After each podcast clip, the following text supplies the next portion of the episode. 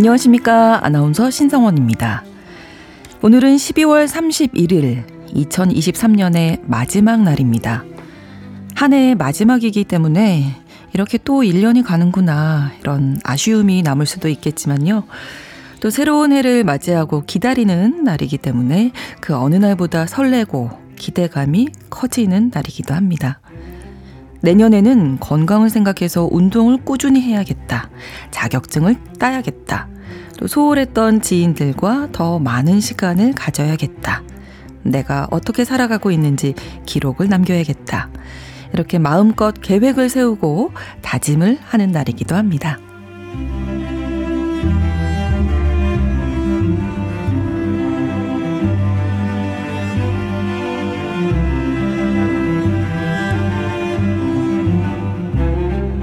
여러분은 오늘 새로운 해를 기다리면서 어떤 다짐을 하고 계십니까? 이천이십삼년 십이월 삼십일일 이천이십삼년 마지막 날 보내드리는 유부심은 여러분의 새해 다짐을 응원하는 마음으로 준비해봤습니다. 사람의 마음을 들여다보고 길을 찾는 뉴스브런치 부설심리연구소, 오늘 유부심 주제는 다짐, 또 도전에 대한 이야기 나눠보겠습니다. 이천이십삼년 십이월 삼십일일 일요일 유부심 문을 열겠습니다.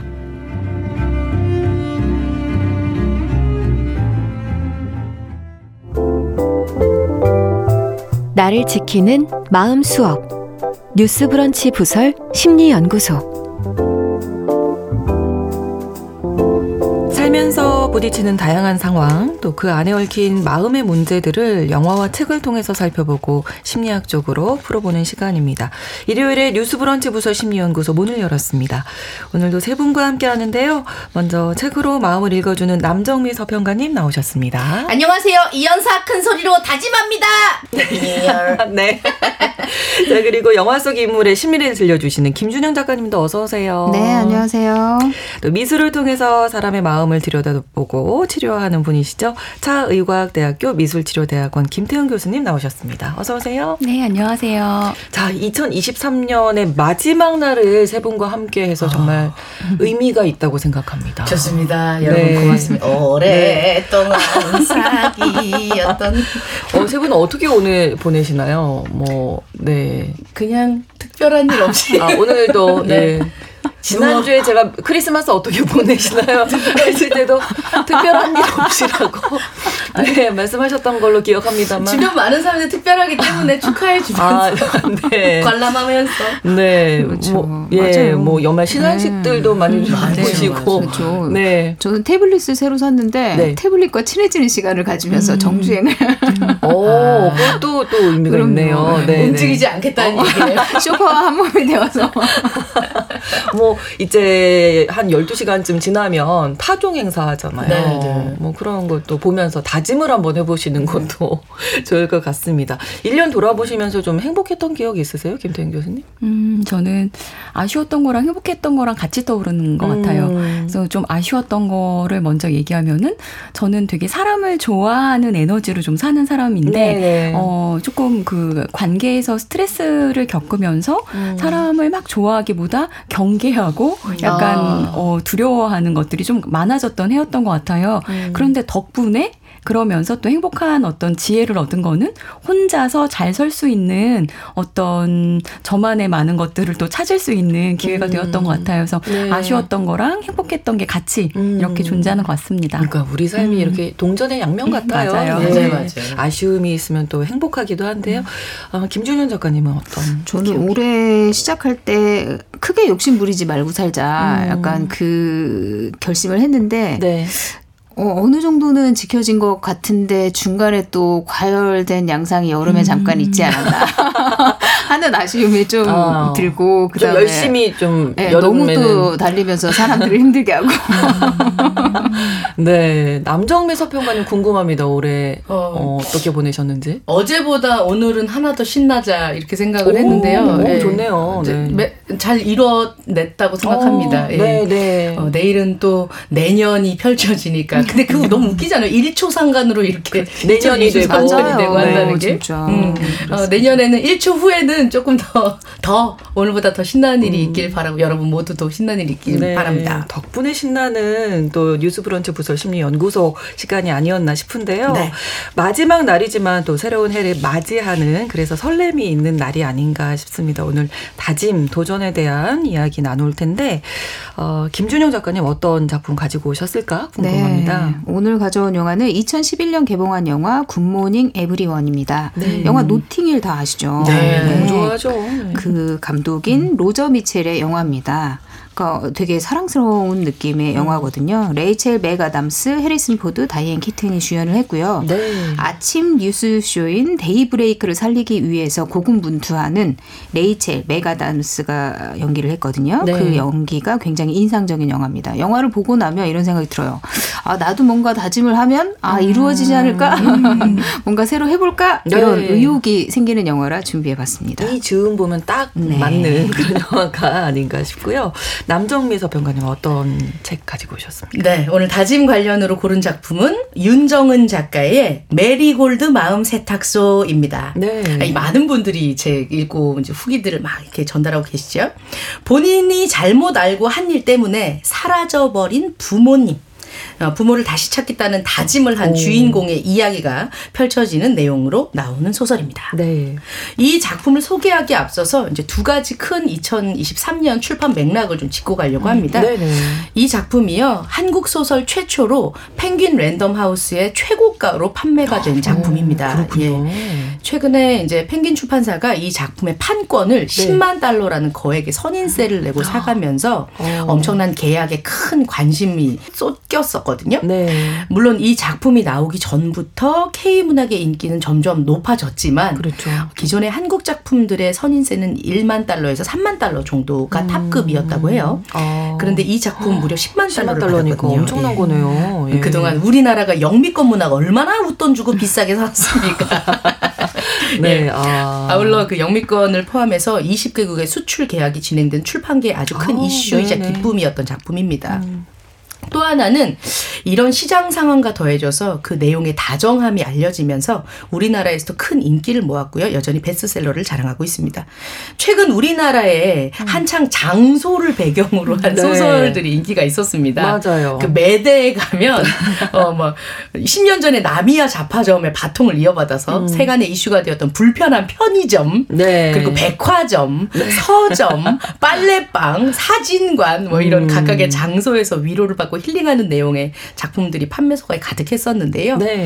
이렇게 순수 문학보다도 일반인들에게 훨씬 쉽게 다가가는 일종의 진입장벽들이 낮은 소설 작품들이 전 세계적으로도 많이 판매가 되고 있습니다. 음. 그러다 보니까 아예 이 해외 출판계나 마켓 시장에서도 이런 작품들을 따로 분류해서 일컫는 말로 업 마켓 픽션이라고 어. 이제 설정을 했더라고요. 네. 예. 이해하기 쉽고 가독성이 좋으면서 연상작용이 훌륭한 내용들이 나오는 책이니까 네. 혹시나 좀 입문 작품으로 소설을 좀 들어가고 싶다 하시는 분들은 이 엄마켓 픽션 찾아보시면 될 것 같고요. 네. 어, 내년에 좀 읽어야지 하고 다짐하신 분들도 참고하시면 좋을 것 같네요. 네, 오늘 소개해드리는 이 책으로 시작하셔도 아마 독서를 음. 좀 많이 해보자 이런 계획도 많이들 세우실 텐데 네. 어, 좋은 의미가 될 것 같습니다. 여러 가지 상징을 지닌 작품 메리골드 마음 세탁소 소개해 주시죠. 네. 이, 이 세탁소랑 이런 이름들이 하도 많이 들어가니까 글 쓰는 친구들 사이에서는 야 그럼 우리 앞에 메리골드가 꽃 이름이고 뒤에가 네. 장소니까 튤립 카 세차장 뭐 이런 걸로 해보자. 뭐 무슨 편의점 뭐 이렇게 어, 하는 것처럼 네, 이런 생각하고 있더라고요. 네. 오늘은 세탁소가 장소로 등장하는 엄마켓 픽션이자 판타지 소설입니다. 메리골드 마음 세탁소 들어가 보도록 하겠습니다. 네. 살면서 인생에서 꼭 지우고 싶은 크고 작은 장소 장면들, 없애고 싶은 기억들 다들 있으시죠. 이런 얼룩을 지워주는 곳이 있다면 세탁 의뢰를 하러 가시겠습니까? 이 메리골드 마음 세탁소가 바로 이런 얼룩을 지워주는 곳입니다. 주인공 소녀의 이름은 지은이입니다. 소녀는 봄이 지나면 가을이 오고 가을이 지나면 바로 또 봄이 오는 이런 마을에서 태어났습니다. 언제나 꽃같은 날들이 이어지는 이곳에서 엄마랑 아빠랑 함께 살고 있죠. 어느 날 잠결에 엄마 아빠가 하는 말씀을 듣게 됩니다. 여보, 이제 우리 딸이 가지고 있는 능력 얘기해줘야 되지 않을까요?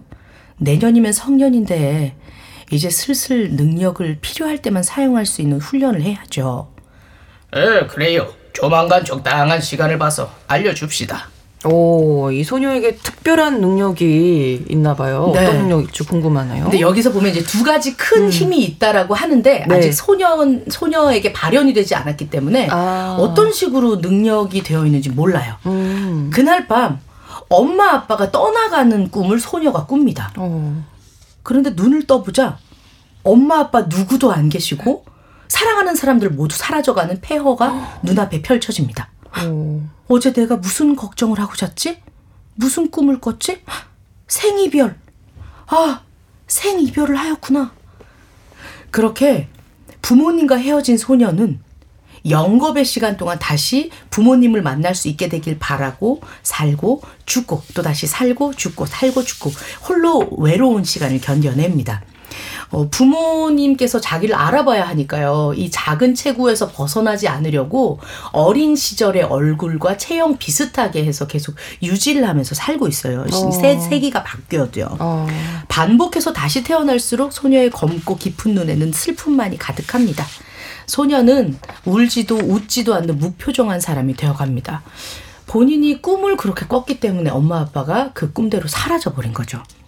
혼자서는 아무리 살고 제 좋은 일이 있더라도 이 좋다는 걸 느낄 수 없었고 음. 자연스럽게 늙어갈 자유조차 본인에게는 없다고 생각합니다. 사랑하는 이들을 찾고 나면 함께 웃어야지 이렇게 다짐을 한 상태거든요. 음. 사랑하는 이들을 찾으면 그제야 나는 다시 태어나는 삶을 멈추고 마침내 그 사랑하는 사람들과 늙어서 죽어갈 수 있을 것이라고 생각을 하고 있습니다. 어. 홀로 시간을 견디는 중인데 네. 너무 외롭고 좀 쓸쓸하지 않을까 싶네요. 네, 그렇게 네. 이제 다시 태어나고 살면서 어, 이 보, 본인이 살고 싶어하는 동네나 이런 것도 한정적이에요. 아. 네, 그리고 그. 그 집의 형상이 나오는데 네. 열두 평이 넘지 않는 그런 집에서 살아보니 대저택에도 살고 해보니 이게 나에게 가장 음. 맞는 사이즈더라라는 걸 알고 있습니다. 그렇게 이동하던 중에 아련한 향수가 어, 날아오는 한 동네에 도착합니다. 어, 이게 무슨 향이지? 익숙한 향입니다. 어, 엄마가 좋아하던 메리골드 향이다. 동네 이름까지도 메리골드라니 참 특이합니다. 그러다 퍼뜩 엄마 아빠가 옛날에 하셨던 말씀이 떠오릅니다. 어, 우리 딸은 슬픔을 위로하고 치유하는 능력을 제대로 익혀서 사람들의 마음을 치유하고 나서 꿈을 실현시키는 능력을 사용해야 해. 어려움을 돕는 그 보조 능력도 갖고 있어. 그러니까 먼저 선 대, 선행이 되어야 하는 음. 거는 마음을 치료한 다음 당신의 꿈이 이루어지는 꿈을 내가 꿔야 이루어지는 거였었던 거예요. 아, 능력이. 그렇군요. 네. 네. 슬픔을 위로하고 치유하는 능력을 가져야 한다고. 그럼 내가 이것까지 다 갖추면 우리 엄마 아빠를 다시 음. 만날 수 있을 겁니다. 본격적으로 사람의 마음을 치유해줄 예, 유부심이 아니라 장소와 일을 찾기로 합니다. 와. 이 도시 메리골드에서 말이죠. 정말 오랜 세월이 흐르는 동안에 슬픔에만 잠겨 있었는데 이제 드디어 자신의 능력을 발휘할 장소를 찾았습니다. 네. 근데 사람이 어떤 때 다짐 혹은 도전을 생각하게 될까요, 교수님? 그러니까요. 이렇게 슬픔에 계속 잠겨있던 그리고 늙지도 못하고 음. 자기가 부모나 어떤 소중한 사람들을 다 없애버렸다라고 음. 생각하는 죄책감으로 자기를 성장도 시키지 못하고 꽉 틀어막 있었던 소녀를 움직이게 했던 음. 그 부분이 어떤 부분일까? 저는 이 책을 읽어봐야겠다 싶었는데요. 음. 메리골드 향, 네. 어떤 후각에서 오는 그리고 엄마 아빠가 들려주셨던 이야기들을 음. 떠올리면서 아 자기가 누군가를 치유하고 위로하는 능력이 있는 사람이구나라는 것들을 아마 그걸 깨달으면서 알아차리면서 음. 이런 어떤 다짐들을 했을 것 같은데요. 네. 너무 대견하고 기특하다라는 그렇죠. 생각이 드는데 많은 사람들이 항상 이렇게 슬픔이나 우울감이나 무기력감이나 이렇게 잠식되어 있다가 음. 이렇게 딱 전환이 되는 순간은 분명한 네. 어떤 동기가 있거나 네. 계기가 있을 텐데 그런 순간들을 알아차리고 일어서는 게 너무 중요한데 지금 그렇죠. 여기서 나오는 소녀는 네. 알아차리고 그렇게 해봐야지 라고 음. 다짐을 하고 움직이기 시작했잖아요. 네, 여기서 네. 약간 막 앞에는 되게 슬프게 읽다가 음. 여기서 약간 막 그 긴장되면서 읽기 음. 시작했던 것 같아요. 네. 네. 네. 네. 자, 그러면 이후에 어떤 이야기 펼쳐질지 계속 좀 들어보겠습니다. 네. 소녀의 곁을 스치는 동네 사람들은 길을 지나가면서 자연스럽게 말을 섞습니다. 검은 비닐 봉지에 뜨끈한 음식 뭉치와 천연, 천 원짜리 몇 장이 오고 갑니다. 그러니까 분식집 앞에 있는 거예요. 음. 작고 소박한 이 동네는 오래 거주한 이들이 많아서 숟가락 개수까지 서로 알고 있는 곳이기도 하거든요. 그러면서 여기서 이제 얘기들이 오갑니다. 아우, 김밥은 서비스요. 아니 무슨 어묵을 샀는데 김밥을 서비스로 준대. 뭐가 남어? 돈 받아 여기 이거 이거. 아우구 됐어 그냥 내일 또 사 먹어. 와 이웃끼리 너무나 예. 정이 넘치는 훈훈한 마을이네요. 어, 네. 네. 어, 어묵을 사 먹었는데 김밥을 서비스. 아, 김밥이 서비스라니. 요즘 김밥 칠천 원씩 하는데 어, 비싼데요. 네. 예, 훈훈한 마을입니다. 예. 소녀는 기분 좋게 농이 오가는 이 광경을 바라봅니다. 이상합니다. 왜냐면 소녀가 그 몸을 유지하고 뭐 오랫동안 억겁의 생활을 살면서 음. 약간 일종의 요정 같은 느낌이기 때문에 음. 배가 고프거나 밥을 먹지 않아도 아, 되거든요. 그렇군요. 근데 저들의 얘기를 듣고 있다 보니 배가 고파집니다. 오. 그러니까 식욕이 있다는 건 이제 삶의 생애의 어떤 그런 그렇죠. 것이 생긴다는 거죠. 생기는 거죠. 예, 예. 네. 오랜만에 허기를 느낀 소녀는 이야기 소리가 들리는 분식집으로 들어갑니다. 우리 분식이라는 이름의 낡은 식당에 들어가죠. 기름때가 눅진하게 밴 빨간 테이블, 행주로 닦아내도 끈적끈적한 그런 느낌 아시죠? 네, 이런 자리에 앉아 있습니다. 맞춤법이 틀린 메뉴판의 글자, 어우 저 왜 틀렸지? 어. 고쳐주고 싶은 그런 네. 마음을 참으며 김밥 한 줄 주세요 해서 김밥 한 줄 시킵니다. 씹는 법도 삼키는 법도 잊은 마냥 허망한 표정의 소녀에게 분식집 사장님이 김밥을 내주면서 말합니다. 아이고 안 맥혀도 밀어 넣어야 해. 안 그러면 말라서 허리 꼬부라져. 응? 나도 오늘 입맛 없는데 억지로 그냥 밀어 넣었어. 그냥 겨우 먹었어. 그래야 뱃골에도 늘어. 안 먹으면 자꾸 그거 줄어. 응? 음. 누군가 이렇게 자신한테 밥 먹으라고 밥 먹어야 돼 이야기한 것도 어느 시대였나. 예, 소녀는 기계적으로 김밥에 입을 밀어 넣습니다. 아줌마가 계속 말을 걸어요. 아 근데 아가씨는 이름이 뭘까? 침묵하던 소녀는 입술을 찬찬히 들썩이며 이름을 말합니다. 지은이요. 지은이? 어 그래 예쁜 이름이네. 맛있게 먹고 다음에 올 때는 라면도 시켜 먹어. 응?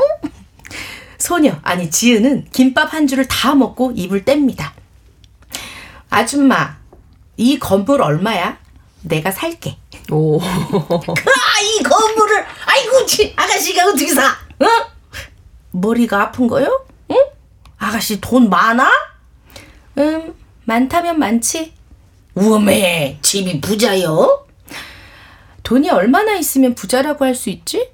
열심히 벌긴 했는데 어느 순간부터는 돈 쓰는 재미가 없더라고. 안 쓰니까 뭐여? 그래서 많아. 아무튼 누가 주인인지만 알려줘. 건물 가격은 세 배로 쳐준다고 해. 대신 아줌마는 지금 월세 반으로 깎아주고 평생 동결해 줄게. 우와. 아이고 부자 맞고만. 멋지죠. 예. 아니 이런 이런 임대. 아야. 보호해야 됩니다 진짜. 예, 예. 아, 아줌마가 신이 났어요. 아이고 부자 맞네. 응.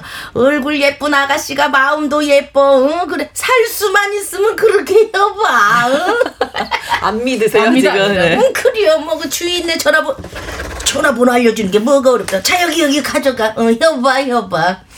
낡은 메모지에 적힌 전화번호를 천천히 읽어서 지은이가 씩 웃으면서 말합니다. 아줌마 대신 앞으로 음식 맛 지금처럼 쭉 유지해야 해. 갑자기 신메뉴 개발하고 그러지 말고 초심 잃지 마. 어메 또 이게 사람 볼 줄 아네. 내가 음식을 굉장히 잘하긴 해요. 에. 근데 우리 아가씨는 왜 사람 보자마자 반말일까? 내가 보기보다 나이가 많아. 아줌마보다 오래 살았거든. 네? 오래 살아. 아이고 오래 살으셨어요. 예. 아이고 그렇다 진짜. 예. 오래 사셨다고 칩시다. 예, 예. 예. 그 진짜인데 정말 오래 사셨는데. 예. 네, 아무튼 소녀라고는 이 지은이 건물값을 세 배나 주고 산다고요. 예, 예. 왜 그랬을까요? 아, 도, 돈이 많으셔요. 예. 네, 이제 뭐 하는 게 여기에 우리 지금 내년에 재테크 하시거나 네. 부자가 되고 싶다 생각하시는 분들을 다짐하게 하는 마, 말씀들이 나옵니다. 그러니까요. 돈 쓰는 재미가 없다고. 그래요. 한번 그래 보고 싶네요. 안 쓰니까 모여. 그러니까요. 아, 모아야 할 텐데. 네.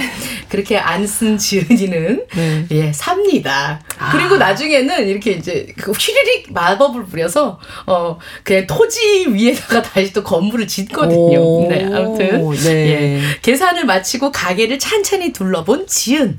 짧은 한숨을 내쉰 뒤 이내 휴대폰을 꺼내서 건물 주인의 번호를 하나씩 누릅니다. 그리고 통화 버튼을 누르죠. 연결음을 들으면서 분식집 옆 건물에 붙어있는 낡고 바랜 간판들을 발견합니다.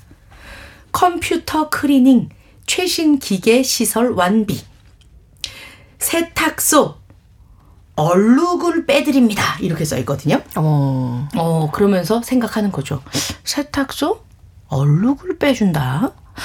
그럼 마음에 있는 얼룩까지 세탁할 수 있나?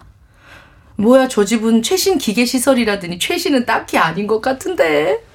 그래, 이렇게 사람을 돕자. 요즘 보면 컴, 최신 컴퓨터 클리닝 이렇게 써있는 세탁소들이 있잖아요.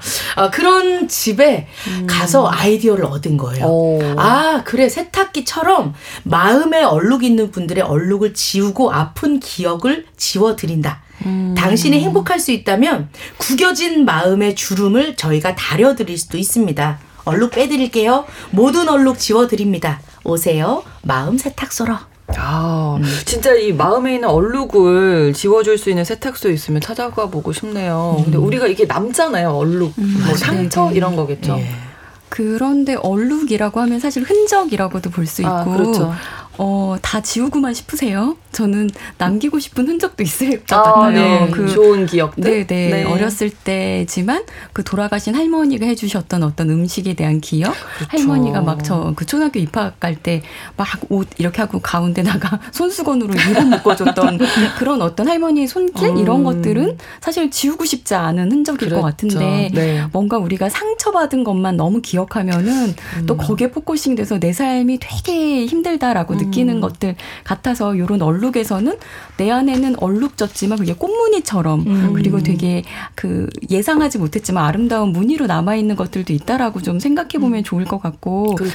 근데 상처는 사실 왜 지워지지 않냐면 뇌과학에서 밝혀진 건 정말 깊은 상처나 트라우마는 정말 뇌 저 안쪽에 있는 림빅 시스템 아미그달라 그 편도체나 네. 그, 그쪽에 저장되기 때문에 네. 사실 지워지지 않아요. 평생 안 지워져요. 네. 그리고 음. 수치심 그리고 아. 그 불편감 그때 느꼈던 정서적 불편감들이 음. 딱 저장되기 때문에 지워지기가 음. 많이 어렵다라고들 이야기하죠. 네. 그런데 세탁소에서 지워줄 수 있다면 네. 너무 땡큐일 것 같고요. 그러니까요. 음.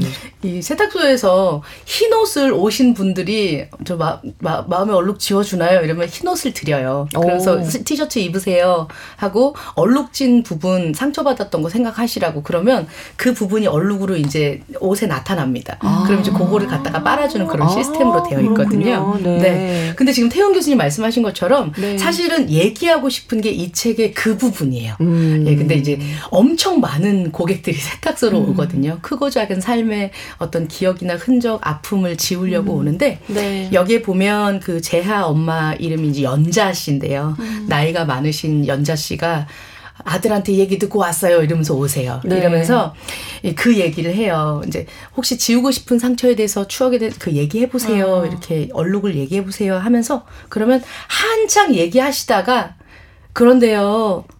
나는 내 불행이 내 아픔이 가장 힘들다고 생각했는데 살다 보니 모두 아픔을 간직하고 싶더라고요. 음. 저는 그거 지우고 싶지 않아요. 아. 이렇게 얘기를 해요. 어, 네. 그럴 수 있죠. 그러면서 네, 네.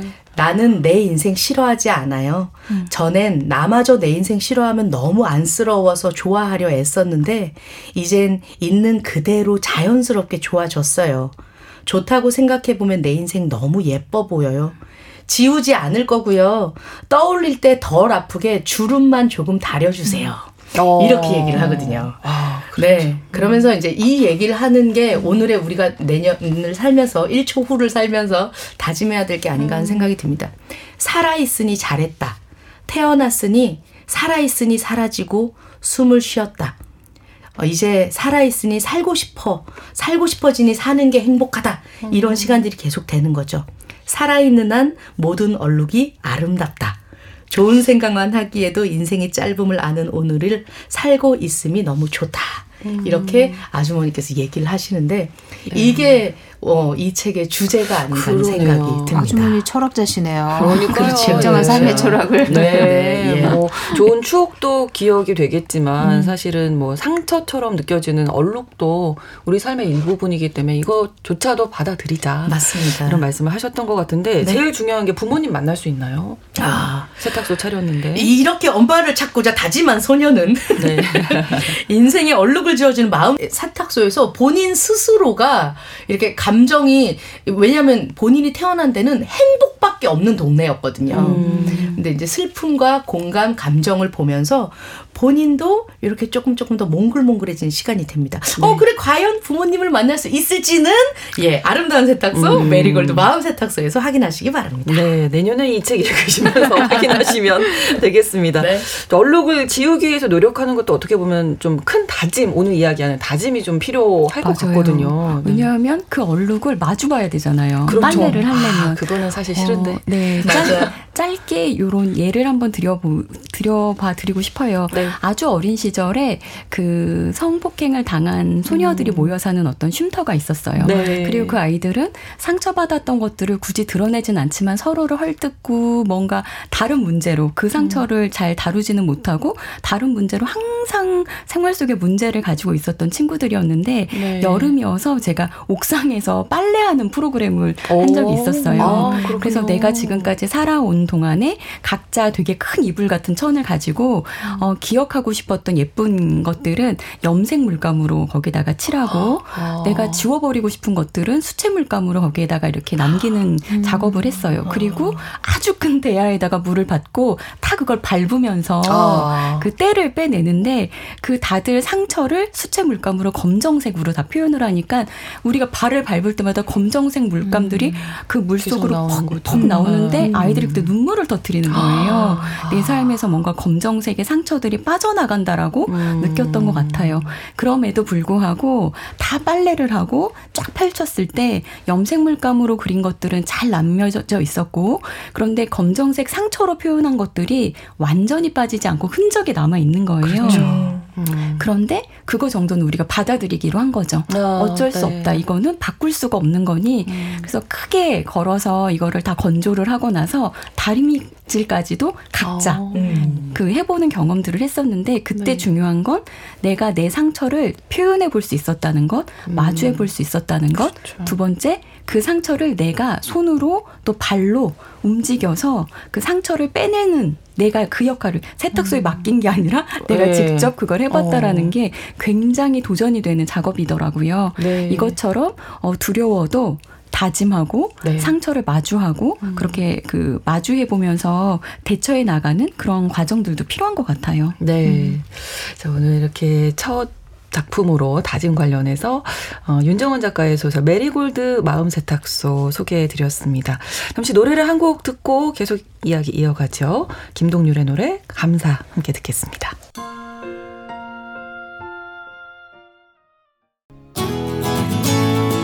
마음의 근력을 키웁니다.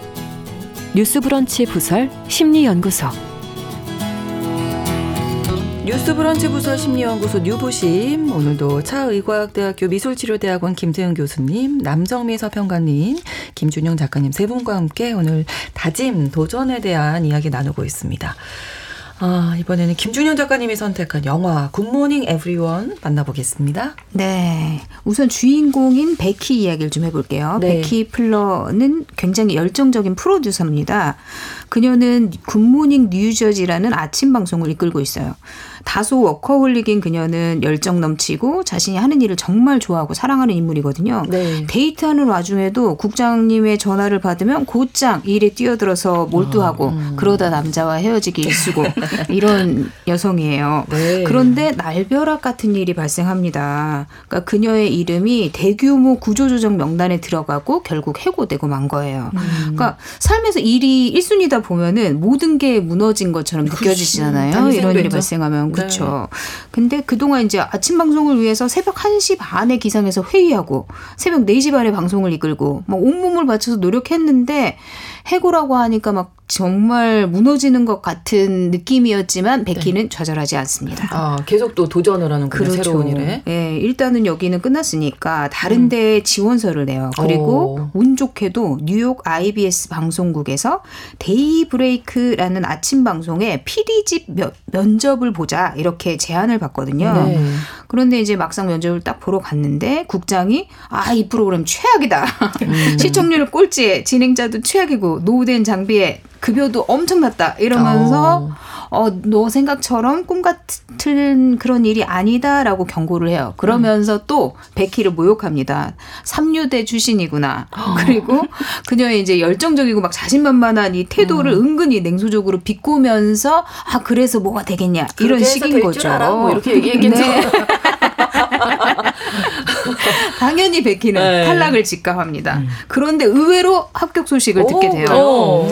그리고 최악의 프로그램이라는 평판 에 이제 뭐 예산도 항상 부족하고 사무실 장비는 엉망이고 심지어 월급도 전에 절반에 불과하는데 음. 열정만큼은 와, 대단합니다. 이걸 대단하네. 어떻게 잘해보겠다. 네. 그래서 이전 직장과는 좀 다소 다른 분위기지만 그래도 어, 처음으로 일단 매일 회의에 늦고 음. 열정도 의지도 없는 저질 진행자 포를 해고합니다. 아. 그리고 새로운 진행자와 함께 새롭게 만들어 보겠다 이렇게 다짐을 해요. 와, 베키는 정말 열정이 꺾이지 않는데 보통의 사람들은 일단 결심을 해도 도, 다짐을 하고 도전을 해도 이게 우리가 뭐 작심삼일이라는 말이 왜 있겠습니까? 맞아요. 내년에도 만나게 되지 않을까 싶기는 한데 어, 기부천사들 많아요. 예. 이게 도전한다는 게 쉽지는 않아요, 항상. 그렇죠. 그리고 예. 뭔가 그 계획을 세워서 다짐을 하고 예. 변화될 때 그래도 세 가지 원칙 얘기하더라고요. 설득의 심리학 하는 데서 보면은 어. when, if, then 이라고 음. 해서 예를 들어 내가 여섯 시에 일어나서 운동할 거야 라고 하면은 제가 세웠던 건 여섯 시에 알람이 울려. 음. 그러면 저는 발이 되게 잘 시렸거든요. 아. 그러면 오른쪽에 그 양말을 준비해 놓는 어, 거예요. 미. 양말이 손에 잡히면 양말을 신어. 그리고 then 그때 음. 천천히 베개에서 머리 일어나. 빼면서 일어나는 아. 거야. 이렇게 세 개의 어떤 음. 절차를 어. 구체적으로 만들어라 라고 하는데 네, 네 그렇게 해보세요. 저는 이거 다시 누워 양말을 손에 들고 그걸 얼굴을 비고 다시 누워. 저는 아예 알람을 꺼 그냥. 그럼 뒤에 안, 없어? 없어요. 아무것도 없어요. 아, 여러분은 그러시지 않기를 바라면서 영화 속으로 다시 가보겠습니다. 베키 어떤 일, 뭐 뭔가를 네. 이뤄낼 것 같아요. 이 그렇죠. 정도면. 네. 베키는 새로운 아침 뉴스를 만들기 위한 첫 행보로 전설적인 앵커 마이크 포, 포모로이를 메인 앵커로 섭외하려고 해요. 네. 사실 마이크는 해리슨 포드 배우가 오, 맡았는데 네. 삼십 년 넘게 언론인으로서 상을 휩쓸어온 명 앵커예요. 음. 그런데 이제 지금은 어, 방송국을 나가서 한가롭게 사냥을 다니고 요리를 하면서 쉬고 있어요. 음. 그러니까 방송국에서 은근히 한물간 음. 퇴물 취급을 하고 음. 뭐 이러다 보니까 나오게 된 것인데 네. 이 레전드 앵커를 베키가 섭외하겠다고 마음을 먹은 거예요. 음. 그래서 직접 찾아가는데 당연히 문전박대를 받습니다. 그리고 어, 정말 베키는 그래도 본인의 어릴 적 꿈이자 우상이었거든요. 아. 이 앵커가. 그래서 그럼 포기할 수 없죠. 포기할 수 없죠. 그래서 음. 거액의 금액을 제시를 하고 또 아무리 명앵커라도 돈 앞에서는 그렇죠. 약한 마음이 되잖아요. 음. 그래서 겨우 그를 섭외해요. 그런데 문제는 여기서 끝이 아닙니다. 그러니까 공동 엠시를 맡고 있는 칼린이라는 여성이 있는데 네. 마이크와 기싸움이 음. 이제 시작이 된 거예요. 아. 내가 터줏대감인데 감히 네. 네가 아무리 명앵커라도 뭐 와서 이러면 되겠니? 이러면서. 아. 그런데다가 마이크는 사실 굉장히 진지한 뉴스를 했던 사람인 아, 거예요. 네. 그러다 보니까 진지한 뉴스 외에는 안 하겠다고 선언을 음. 하면서 아이템마다 사사건건 트집을 잡는 거예요. 그리고 가벼운 아침 뉴스라면서 아 쓰레기다 약간 이런 멸시하는 음. 태도를 취하는 거죠. 그러니까 프로그램에 당연히 잘 못 녹아들겠죠. 그렇죠. 그러다 보니까 시청률은 또 끝없이 추락을 합니다. 그러니까 급기야 국장이 성, 선언을 해요. 시청률을 올리지 못하면 한 달 안에 폐지하겠다. 어.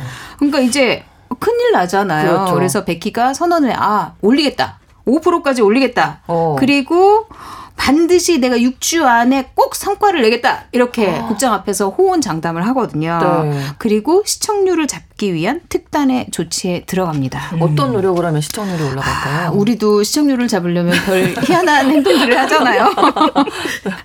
프로그램의 생존을 위해서 네. 코미디와 뉴스가 가미된 쪽으로 프로그램 방향을 튼 거예요. 그게 아, 가능할까요? 그렇죠. 그러니까 기자를 정말 싫어할 것 같은데요.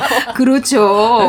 기자를 롤러코스터에 막 태우고 아. 방송에 뱀과 독수리를 풀고 음. 온갖 자극적인 콘텐츠를 내보내기 시작한 거예요. 그러니까 말씀대로 당연히 마이크는 에이. 저질스럽다 이러면서 음. 혀를 끌끌 차지만 베키의 필살기가 의외로 시청자들에게 먹힙니다. 오.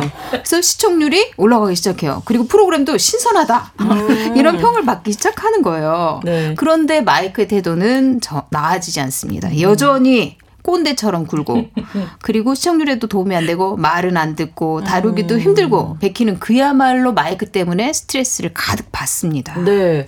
마이크 어떻게 해야 되죠? 계속 딴지를 거는데. 그러니까요. 네. 근데 음. 그러던 어느 날 그러던 마이크가 갑자기 양배추 절임 방송을 하겠다고 하는 거예요. 오. 그러면서 중계차를 하나 대줘라. 내가 양배추 절임 하는 거를 찍어오겠다.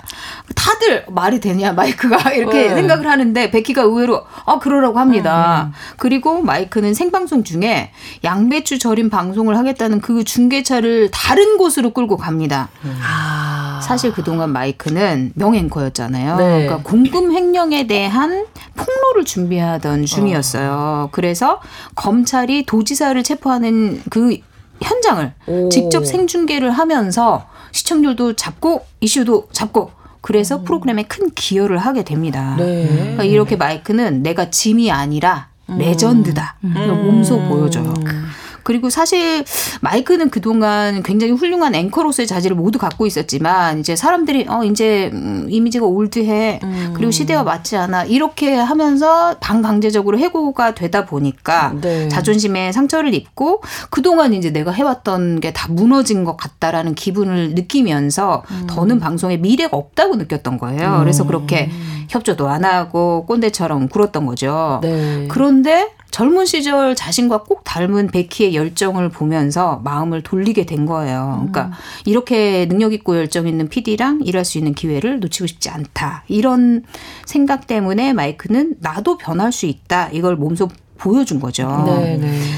영화 속에는 이런 명대사가 나오거든요. 아무도 알아주지 않지만 난 해낼 수 있는 능력이 있어. 그걸 보여주고 싶었어. 아, 그러니까 이 여기서 마이크는 전설적인 앵커지만 좀 이제 세대 차이가 나는 거잖아요. 요즘 그렇죠. 방송과 나이도 먹고. 예, 예. 그런 부분에 대해서도 우리가 한번 좀 생각해봤으면 좋겠어요. 노년의 도전이라든지. 그렇죠. 그 노년에 대해서 가장 우울증에 많이 빠지는 게 딱 두 개인 것 같아요.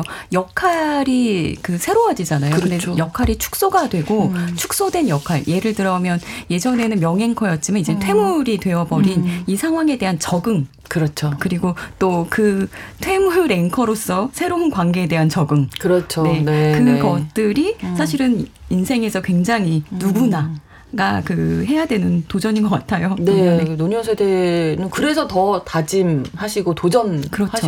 네. 되지 않나. 그, 그, 지금 인, 인간이 기대 수명이 늘어나면서 음. 예전에 비했을 때, 와, 야, 너 같으면 지금 이제 시어머니가 됐고, 막, 손주가 있고, 막 이런 얘기 하잖아요. 네네. 근데 지금의 환산을 해보면, 음. 내 나이에서 열여섯 살을 빼야, 아, 과거 시절에 음. 어, 활동했었던 그 나이대가 나온다고 해요. 오. 그러니까 지금 본인의 나이에서 음. 십육 세를 빼야, 네. 어, 그 자, 예전에 활동하던 그런 음. 나이가 된 거죠. 어, 삼십 대네요. 네. 그러니까. 그래도 그렇게 어리진 않네요. 슬픈 소식이네요. 예, 슬프네요. 네. 네 많이 어려지진 않는군요. 네. 예, 또 어느 세대든 네. 다짐하고 도전하는 게 정말 중요하다는 생각하게 되는데, 자, 이후의 이야기 어떻게 진행이 될지 궁금합니다. 다시 영화 속으로 좀 들어가 볼까요? 영화를 보다 보면은 사실 음. 이 프로그램 자체가 최악이라는 평가를 받지만 네. 항상 새로운 아이디어를 베키는 내거든요. 음. 그리고 베키와 함께하는 팀원들도 베키가 네. 아이디어를 제시하면 실행하고 뭔가 해보고 싶은 이런 마음들을 보여요. 그러니까 그런 모습들을 보다 보면 음. 아, 나도 뭔가 할 수 있지 않을까? 나도 그렇죠. 다짐을 하면 음, 뭔가 음. 이룰 수 있지 않을까? 이런 생각이 들거든요. 네, 네. 그리고 영화는 결국 베키와 마이크가 서로를 신뢰하고 기다려주고 연대하는 동료가 돼가는 모습으로 음. 끝이 납니다. 그리고 네. 베키는 시청률이 꼴찌인 데이브레이크 뉴스를 무시하는 상사에게 이렇게 얘기를 하거든요. 나와 데이브레이크는 같다. 그저 알아봐줄 사람이 필요할 뿐이에요. 라고. 음. 어, 사실 보면 베키도 마이크도 데이브레이크도 그리고 여러분도 그저 네. 믿고 기다려주고 기회를 줄 뭔가가 필요할 뿐인 거지 음. 알아봐줄 사람이 나타나면 시대를 만나면 다짐한 그대로 이룰 수 있다. 음. 이런 희망을 갖고 항상 다짐이란 건 필요한 것 같아요. 음. 그러니까요. 네. 네. 그러니까 저도 이렇게 주인공들도 그렇고 좀 성장하는 영화를 보면 기분이 네. 좋아지더라고요. 맞아, 맞아, 맞아. 네. 뭔가 좀 변화된 모습. 음, 어, 사람 사이에도 지금 말씀해 주셨지만 그런 좀 믿어주는 것. 신뢰 너무 중요하고 그래야 좀 도전이 일어날 수 있지 네. 않을까 싶어요. 특히 회사 안에서는 여러 네. 가지 내가 누군가를 믿을 때 네. 혹시 내가 믿어서 이 사람이 어, 그러니까 뭐 그런 것들 있죠. 그 내가 피해를 입으면 어떨까? 뭐 이런 두려움들도 생기는 것 같고, 음. 한, 나이가 들면 들수록 사람한테 받았던 상처가 더 많기 때문에 누군가한테 쉽게 마음을 열기는 어려운 것 같아요. 음. 그런데 사실 여기서 보면은 저는 제일 감동적인 게 왜 그 팀이거든요. 팀. 네. 베키는 다짐만 하는 게 아니라 엄청 음. 움직이고 네. 분주하고 그런데 그거에 맞춰서 함께 한 마음으로 움직여 주는데 그 과정들이 서로를 믿어주고 그리고 믿어주는 과정에서 음. 어, 두려움도 있었겠죠. 그렇죠. 내가 뒤통수를 맞으면 어떡하나. 음. 사실은 이게 믿을 만한 게 아니었으면 음. 어떡하나. 그런데 어, 용기를 가지고 믿어줘서 한 팀을 이루는 그 도전이 저는 정말 중요한 것 같아요. 네. 음. 그, 아무리 실패를 해도 이렇게 베키처럼 맞아요. 다시 도전하고 그게 우리 인생에서 정말 필요하잖아요. 네네. 네. 우리 많이들 말씀하시는데 회복 탄력성이라고 음, 하죠. 네, 네. 그 탄력성이 높은 사람들의 특징인 것 같고요. 저는 되게 그거 공감하는 것 중에 하나가 음. 두 개의 공통적 특징이 있는데 네. 어, 하나는 어떤 상황에서든지 배우려는 사람들이라는 음. 것과 그 두 번째는 기본적으로 삶의 낙천적인 것들이 좀 깔려있는 분들이 음. 훨씬 더 잘 배운다고 해요. 네. 어, 그래서 그 두 가지는 근데 노력, 그 타고나는 게 아니라 노력을 노력으로. 해서 얻을 수 있는 거기 때문에 음, 그렇죠. 저는 우리가 노력해서 탄력성은 좀 키웠으면 좋겠어요. 네. 그래서 이천이십사 년 어, 잠시 후에 펼쳐질 새해에도 이렇게 좀 노력을 할 수 있는 한 해가 됐으면 좋겠고요. 저 오늘 이렇게 다짐에 대한 이야기 나눠봤는데 어, 저희 매주 작품으로 심리를 다뤘던 유보심이 새해와 함께 시작된 개편으로 오늘이 마지막 시간이었습니다. 어, 너무 아쉽네요.